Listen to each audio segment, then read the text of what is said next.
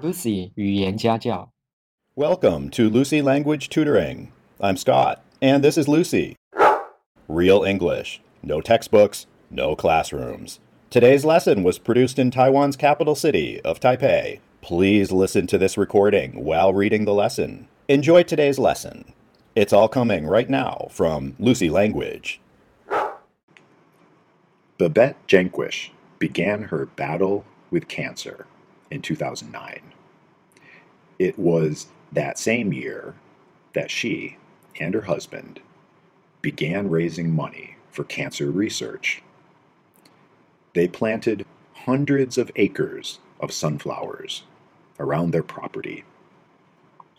Babette had the idea of growing the sunflowers, then selling their seeds to raise money for cancer research. During the next nine years, she had 22 different cancer treatments.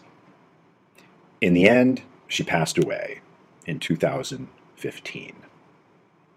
Don, her husband says, she realized the importance of cancer research. Doctors told her that she had only two weeks to live. She and Don were lucky, and Babette lived another nine years. She said, Every day I can stay alive, I'm one day closer to a cure for cancer.